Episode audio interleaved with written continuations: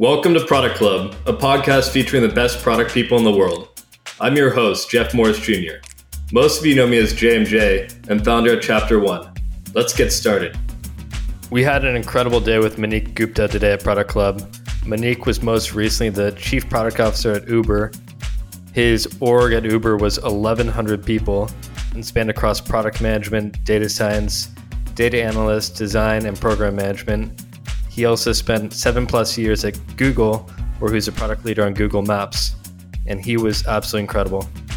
For the, the listeners, Manik just joined us for Product Club Week Two, uh, and the focus was on OKRs. And I must say, the, the best part about these sessions is I think I learned as much about about OKRs as the companies did, and and there were um, just so many incredible insights. And I think I guess starting from the top, one of the, the things I kept hearing from you was making sure that you include the voice of the customer. And so we went through a bunch of metrics and they were kind of hard, hard metrics in terms of data. And, and you kept on reminding teams to, to actually measure the voice of the customer. And I'm curious how, how you've seen that done in the past and why you kept emphasizing that.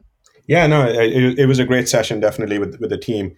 So, you know, p- p- part of the my, my, my instinct on this is when you are building a new product or when you're starting out, it's very easy sometimes to get caught up in uh, in just looking at hard numbers and metrics and and putting up dashboards and things like that um, because you want to the, the the broad rhetoric right now these days is you should measure everything and whatever you can't measure doesn't get done which by the way I, I agree with.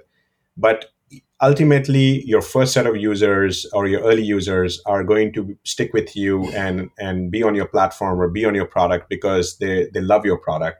And uh, if you can build a relationship with them and listen to them and talk to them and make them into your your allies you will just learn a lot more about what's working and what's not working. So my nudge is always about figuring out ways and channels and these channels can be reaching out to customers directly if the number of customers is small enough or looking at support tickets or looking at other mechanisms around surveys and so on so that you can really hear users talk about your product in, in their own in their own words. And this leads to two things in my mind. One is it gives you very early signals in terms of what's working and what's not working for these users and then you should prioritize fixing that. And the second is it also gives you a lot of new ideas to focus on because when you're starting a new product you you are coming with your own instincts but ultimately users the way they use the product will tell you where you can take the product as well. So combining those hard numbers with the voice of the customer I, am a big believer in that. I, I guess taking a step back at, an org like uber how do you keep people aligned on goals? You were responsible for product management data science data analyst design program management um, and h- how do you keep that large of an org aligned I've seen companies that have 50 employees struggle with this. So yeah, I'm curious. Yeah. Yeah, no, it, it's it's definitely one of the one of the more challenging parts of of growing a company. Uh, so at Uber, what we did is we we had a very well organized planning process where we used to do an annual plan at the end of the year. Myself, our CTO, uh, together with our product and engineering leadership team, will basically get together with the rest of the executive team and determine what are the goals for the year uh, for from at a company level. I'm also a big believer that you should not start planning in isolation. You should really plan with regards to what the corporate goals are, because otherwise, you know, you'll be disconnected with uh, with uh, the output. So, so we have a set of company goals, whether it's around geographic expansion, getting into more cities, or it is about improving a new product, or or, or improving an existing product, or launching a new product segment, and so on. And then you you basically kind of boil it down to what your team and your organization can do to contribute towards those goals. So we used to run a planning process where we will take all that information from from uh, the top level company goals and then condense them down to what would make sense for product and engineering. And when I say product, it includes all the other functions as well. And ultimately, what it resulted in was a two two outputs. Output number one was a set of metrics that we wanted to hit for the year.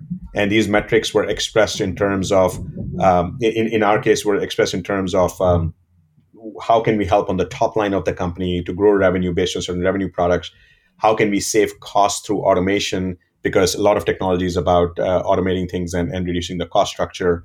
And then there were metrics which were very focused on the pro- on the core product itself around the user experience. So we had those metrics that everybody in the team knew about, that those are the big sort of giant goals that we are going after. And then we identified a set of about five to eight projects that were like the big bets that we were taking for the year.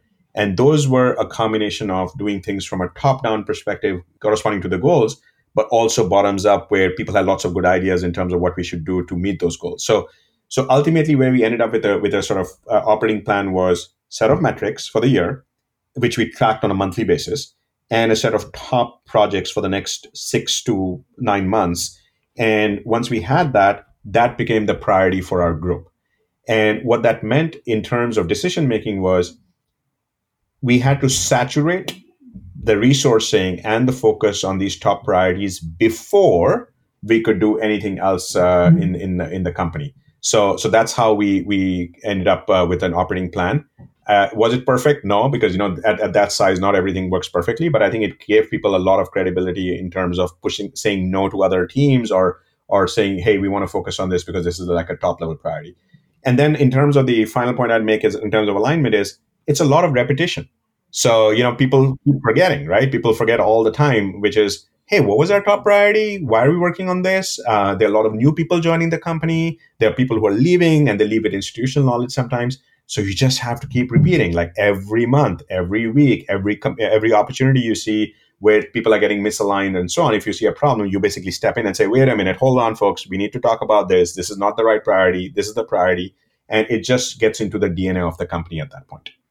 And, and is that repetition all through voice and through meetings and kind of constantly beating that drum, or is there anything visual? It always surprises me that companies don't have like a homepage. I know Stripe has something similar where you just log on in the morning and, and you see exactly what those three goals are every single day. So it just becomes a part of your just like your second brain. It's just so so ingrained in what your your goals are. Yeah. So so uh, at, at, Uber, we had a very, very good internal set of dashboards which were public to everybody in the in the company. So that was very helpful. Anybody could go in and see all our metrics. Uh, I do agree that it's useful to have a place to go to where people can see all this information. But again, you know, given Jeff, like how many things we do on a daily basis, who has sometimes even the time to go to a website and see it, right?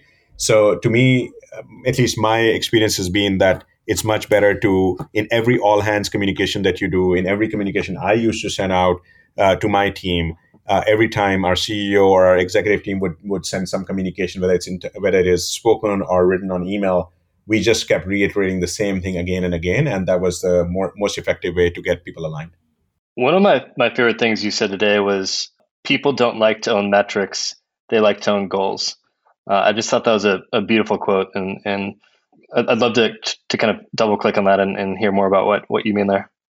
Yeah, no, I, this is what I've realized over time. I think it, it kind of goes back to how you inspire people, right? Metrics are metrics are important and they are really the way people measure their progress because they're numbers and you know you can see if you if you met met your met your metric or not. But i think it's useful to build a narrative around the metrics and contextualize that with a goal because then then people not only understand what they need to do they also get inspired why they need to do it. And i have seen more success in asking people to own metrics combined with also giving them an ownership of a goal which is a goal that they believe in and they can specify they can get other people inspired they themselves can be inspired. And a combination of those two uh, gives i feel people more agency and more latitude to say you know what? I'm in charge of this and i'm just going to drive this. Uh, and i think uh, oftentimes people so the, the worst case scenario is you don't give anybody any metrics you don't give anybody any goals and just say hey just go own this project I, I, don't think that really works very well mm. so you have to give at least a project or a task combined with metrics and on top of that if you can give them a goal and tie it to a goal that, that they can be inspired by then they, they it just in my mind it kind of unlocks the next level of ownership and and creativity which comes out of people because they feel inspired so, so today we went through OKRs, and I was actually pretty nervous to introduce this because the companies are very young. I mean, it's a lot of the companies. Most of them have two, two team members, two co-founders, and is it too early to introduce OKRs to, to startups? I know a lot of startups say, you know, we want we want a more free form process, but like, how early do you recommend introducing the concept of OKRs? So, you know, OKR is a very interesting tool. Um, it is also just one of the tools that's available out there these days. Uh, at the very bare minimum, um, even if you don't call them OKRs, I'm a big believer, even early on, for a small company to have a set of goals and and metrics that they want to hit underneath that. Uh, OKRs do give a nice way to express that, and it's it's uh, pretty common in the industry, so people just get it. Like, why is it an OKR and so on. The the challenge with OKRs or any such process can be that it can be extremely cumbersome uh, if not uh, done at the right level. So let me give you an example. Now, if you are a small company and just starting out, and you introduce OKRs, and now you have company level OKRs, and, and then you ask every team to come up with their team level OKRs, and you ask every individual to come up with their individual level OKRs. I mean, people will just be planning for for for a long time, and it doesn't, and no work gets done. Mm-hmm. So I think OKRs are useful um, even in smaller companies, but they should. My view is they should be kept at a company level, and they should be discussed as company level goals and company level metrics that we want to hit uh, from a result standpoint, and just leave it at that, and not, not go one or two layers below. Now, of course, as you become bigger, and you know the com- and Google is, is Google has done this over the years many many times as you become bigger and bigger, then you definitely want to have cascading OKRs from the company to the group to the person and, and the team. But I don't. I would not introduce any of that process uh, in a in a small, even even a medium sized company. One thing I kept hearing today from you was how helpful it is to have technical metrics in OKRs, so measuring latency and just making sure you have a highly performant product. Uh, and you, kind of walk through the ETA Uber example, and but just obsessing over the technical metrics. And I think this is easy to forget when you're when you're kind of creating company goals. But what what's kind of ingrained that in your mind, and, and why were you uh, why did you push that so much today? Yeah, um, I, I pushed on that today, Jeff, because I think sometimes those things, not sometimes, oftentimes these things get ignored. And by the time somebody, one of the engineers or one of the you know junior level PMs or, or somebody who's closer to the problem, they look at it, it's too late. So to give you an example, if you don't if your product is all about getting people to do things in a fast manner and be efficient and so on, and, and if you don't track things like latency of how long does it take for someone to open the app or how long does it take them to you know select some information and then push it and so on and so forth then what is happening is you are not tracking them at a, at a senior leadership level and you're looking at numbers of users coming in and so on and you're looking at them and saying wow you know things are going really well. More and more users are coming in the pipeline. All that stuff is happening. But unfortunately you're also losing a lot of users because they hate your product.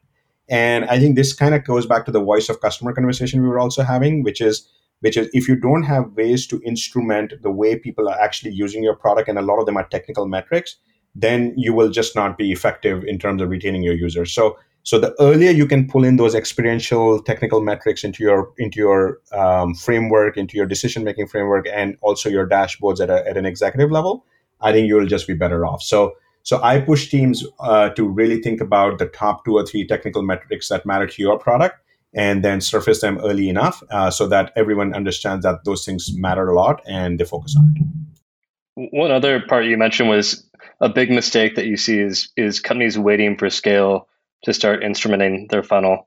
And and what, was that observation kind of about?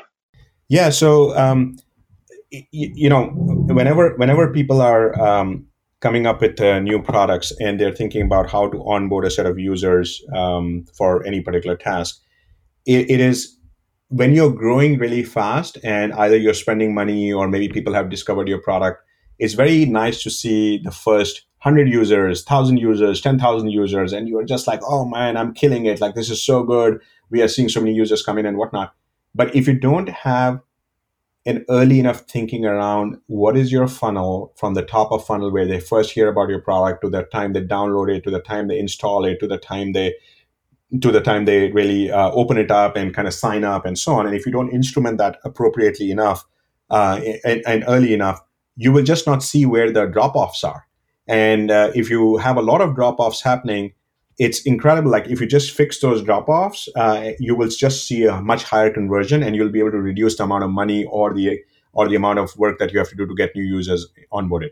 So it, you know the canonical example is imagine you go to a retail store, right? and you heard about the retail store somewhere and you walked into that retail store and uh, you you basically kind of selected a product everything is great and then you took out your credit card and the and the merchant says oh my credit card machine is not working and you don't have cash right? Mm-hmm. And it's like it's like you know the user did so much work to come to you, and you didn't have the right right thing at the end to convert that into a sale. Mm-hmm. And this is you know this happens in e-commerce sites all the time where you have shopping cart abandonment. My point is that you have to really see where the drop offs are and then instrument them appropriately so that you can focus on it so that your customers always have a seamless experience. Because if you do that and you still are not getting users, then you have other structural problems to fix, which is like maybe our top of funnel is not working and so on. But uh, you know, there ends up these debates within these companies where suddenly the numbers stop growing and everybody's looking at each other and saying, I don't think maybe the marketing team is not like pushing hard enough, or maybe this other team is not doing this. You're like, put the data up there. Where is the drop off? Oh, the drop off is because we have this new login system, and this login system is basically turning off most people because everyone's forgotten their password. All right, let's go fix it. And once you fix it, then suddenly you have a funnel that's working. So I, I think that's an important uh, skill set to build for um, entrepreneurs up, uh, up up and early. Is is, is my uh, inclination. I love you were talking to Spline today, and Spline is a 3D design tool for the web, and there was this concept you were talking about moving users up the complexity curve which I thought was a, a beautiful concept, and it's something I think a lot of a lot of kind of prosumer products are, are, are pretty complex and they have different levels that you can reach as a user. But what, what's the complexity curve? And, and um, in the case of Spline, like what, what did you mean by trying to move them up the complexity curve? Yeah, so I was really impressed with Spline. Um, they are building this uh, really interesting tool where designers can create uh, 3D models uh, on the web and I think they've done a fantastic job creating creating that tool. Um, my my uh, push to them was ultimately you want to if you're building a tool that allows users to do um, more and more interesting things and uh, and show their creativity, you want to track how creative users are being on your platform. And in Spline's case, my understanding of creativity was what kind of complexity are they able to build from a model standpoint right? So you you can pretty much apply the same argument to any creative tool or prosumer tool as you as you mentioned. Um, you can take a look at maybe youtube or any of these other um, tools as well where where the complexity and the richness of the content that gets created uh, you have to measure that because if people are able to do more and more with your tool that means your product is actually working. If all people do is to do very basic things that's not a bad thing. You know that's still good. It's democratized. Everyone can kind of do it. But you really want to empower the true creators to give them the best tool possible to do things that you yourself as a product owner didn't realize was possible with your own tool. So having a focus on that and giving people the nudges and the attributes and all the information so that they know that hey i created a model which if i just did two or three other features in the product which by the way are already there but maybe they were not discoverable I can just make this model 2x more complex. And by complex, I mean it's actually better for, for whatever they're trying to achieve. Then you end up in a very interesting situation where you just have much more stickiness and the overall output of your product is better. So my push to them was think about how users can create more complex models. Complex means being more creative, and then sort of get, guide them on this journey with all the powerful uh, tool set that you have, so that users can feel even better about what they created. And, and how do you how do you measure complexity because I think it's a really powerful idea. And I talked to Roam Research. I don't know if you know them, but I talked to them a lot about this. Where, or or Microsoft Excel is a great example um, of complexity and the com- like. How do you how do you measure that as a product team?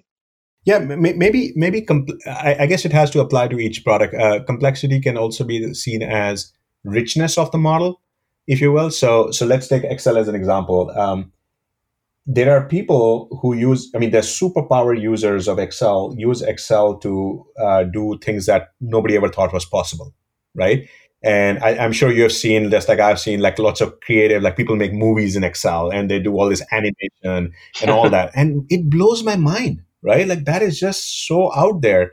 And why do people do it? Because they use a tool in, to express their creativity and and do things which nobody thought was possible. So so to me pushing the boundaries of how your tool can be used and also exposing the right functionality to the right set of users, especially the functionality is already there, um, and allowing them to create you know richer, more complex, more creative kind of output. It just means that your tool is going to um, it's going to inspire other people who basically can see that and say, wait a minute, I didn't know this tool could do that. I'm also going to give it a shot. So it just sort of moves the whole market in that direction and and uh, gets there. Now the the challenge with this can also be that that your tool has to make it easy enough for someone to express their creativity in that manner now if it is if it is super hard for people to create a complex uh, or, or create a more creative model or a complex model then i don't think then people will just give up. So oftentimes i see tools have a lot of functionality. That functionality gets used 20% of the time. The remaining 80% of power features never get used because they're not discoverable and so on. And if you can just create an experience where you can nudge people to just keep doing that then you then everyone's using your product to the fullest extent and they're creating output which just lifts the entire set of people who are using your product. Mm-hmm, mm-hmm. and i guess one one last question would be and this is a little bit of a, a step back from spline and everything else in product club is you worked at google for seven years four plus years at, at uber. I'm curious those are two of the most prolific complex product teams probably in the world.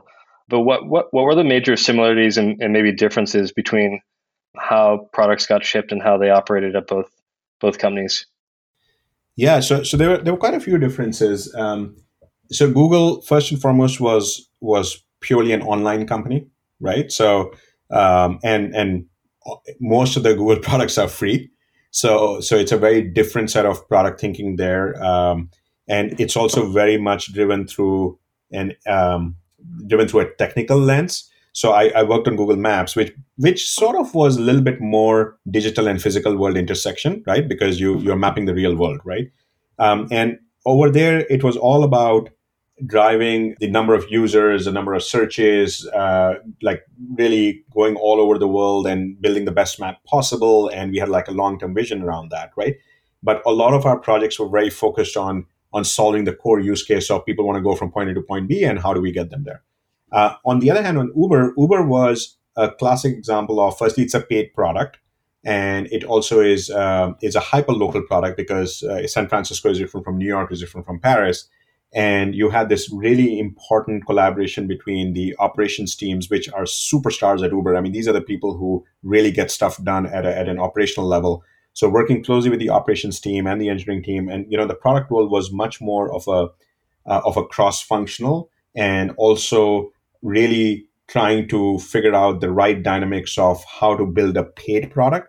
So different different set of uh, operating models o- o- over there at um, Uber. I would argue that Uber was the product product function at Uber was much more in the sort of general management kind of lens and the product function at Google, at least from from my vantage point, was uh, was much more around the work with design and uh, and engineering lens. So those were the kind of the two main differences because of the the difference in the company itself with regards to free versus paid, uh, and also uh, purely digital or mostly digital versus an actual physical a product that causes change in the physical world. Awesome. Well, thank you so much for your time today. I learned an incredible amount, and uh, the Product Club folks appreciate you and can't wait to see what you do next in your career. And hopefully, we can get you to come back next year. Thank you so much, Jeff, for giving me the opportunity. I really love meeting the teams today, and uh, thanks for the interview. Thank you.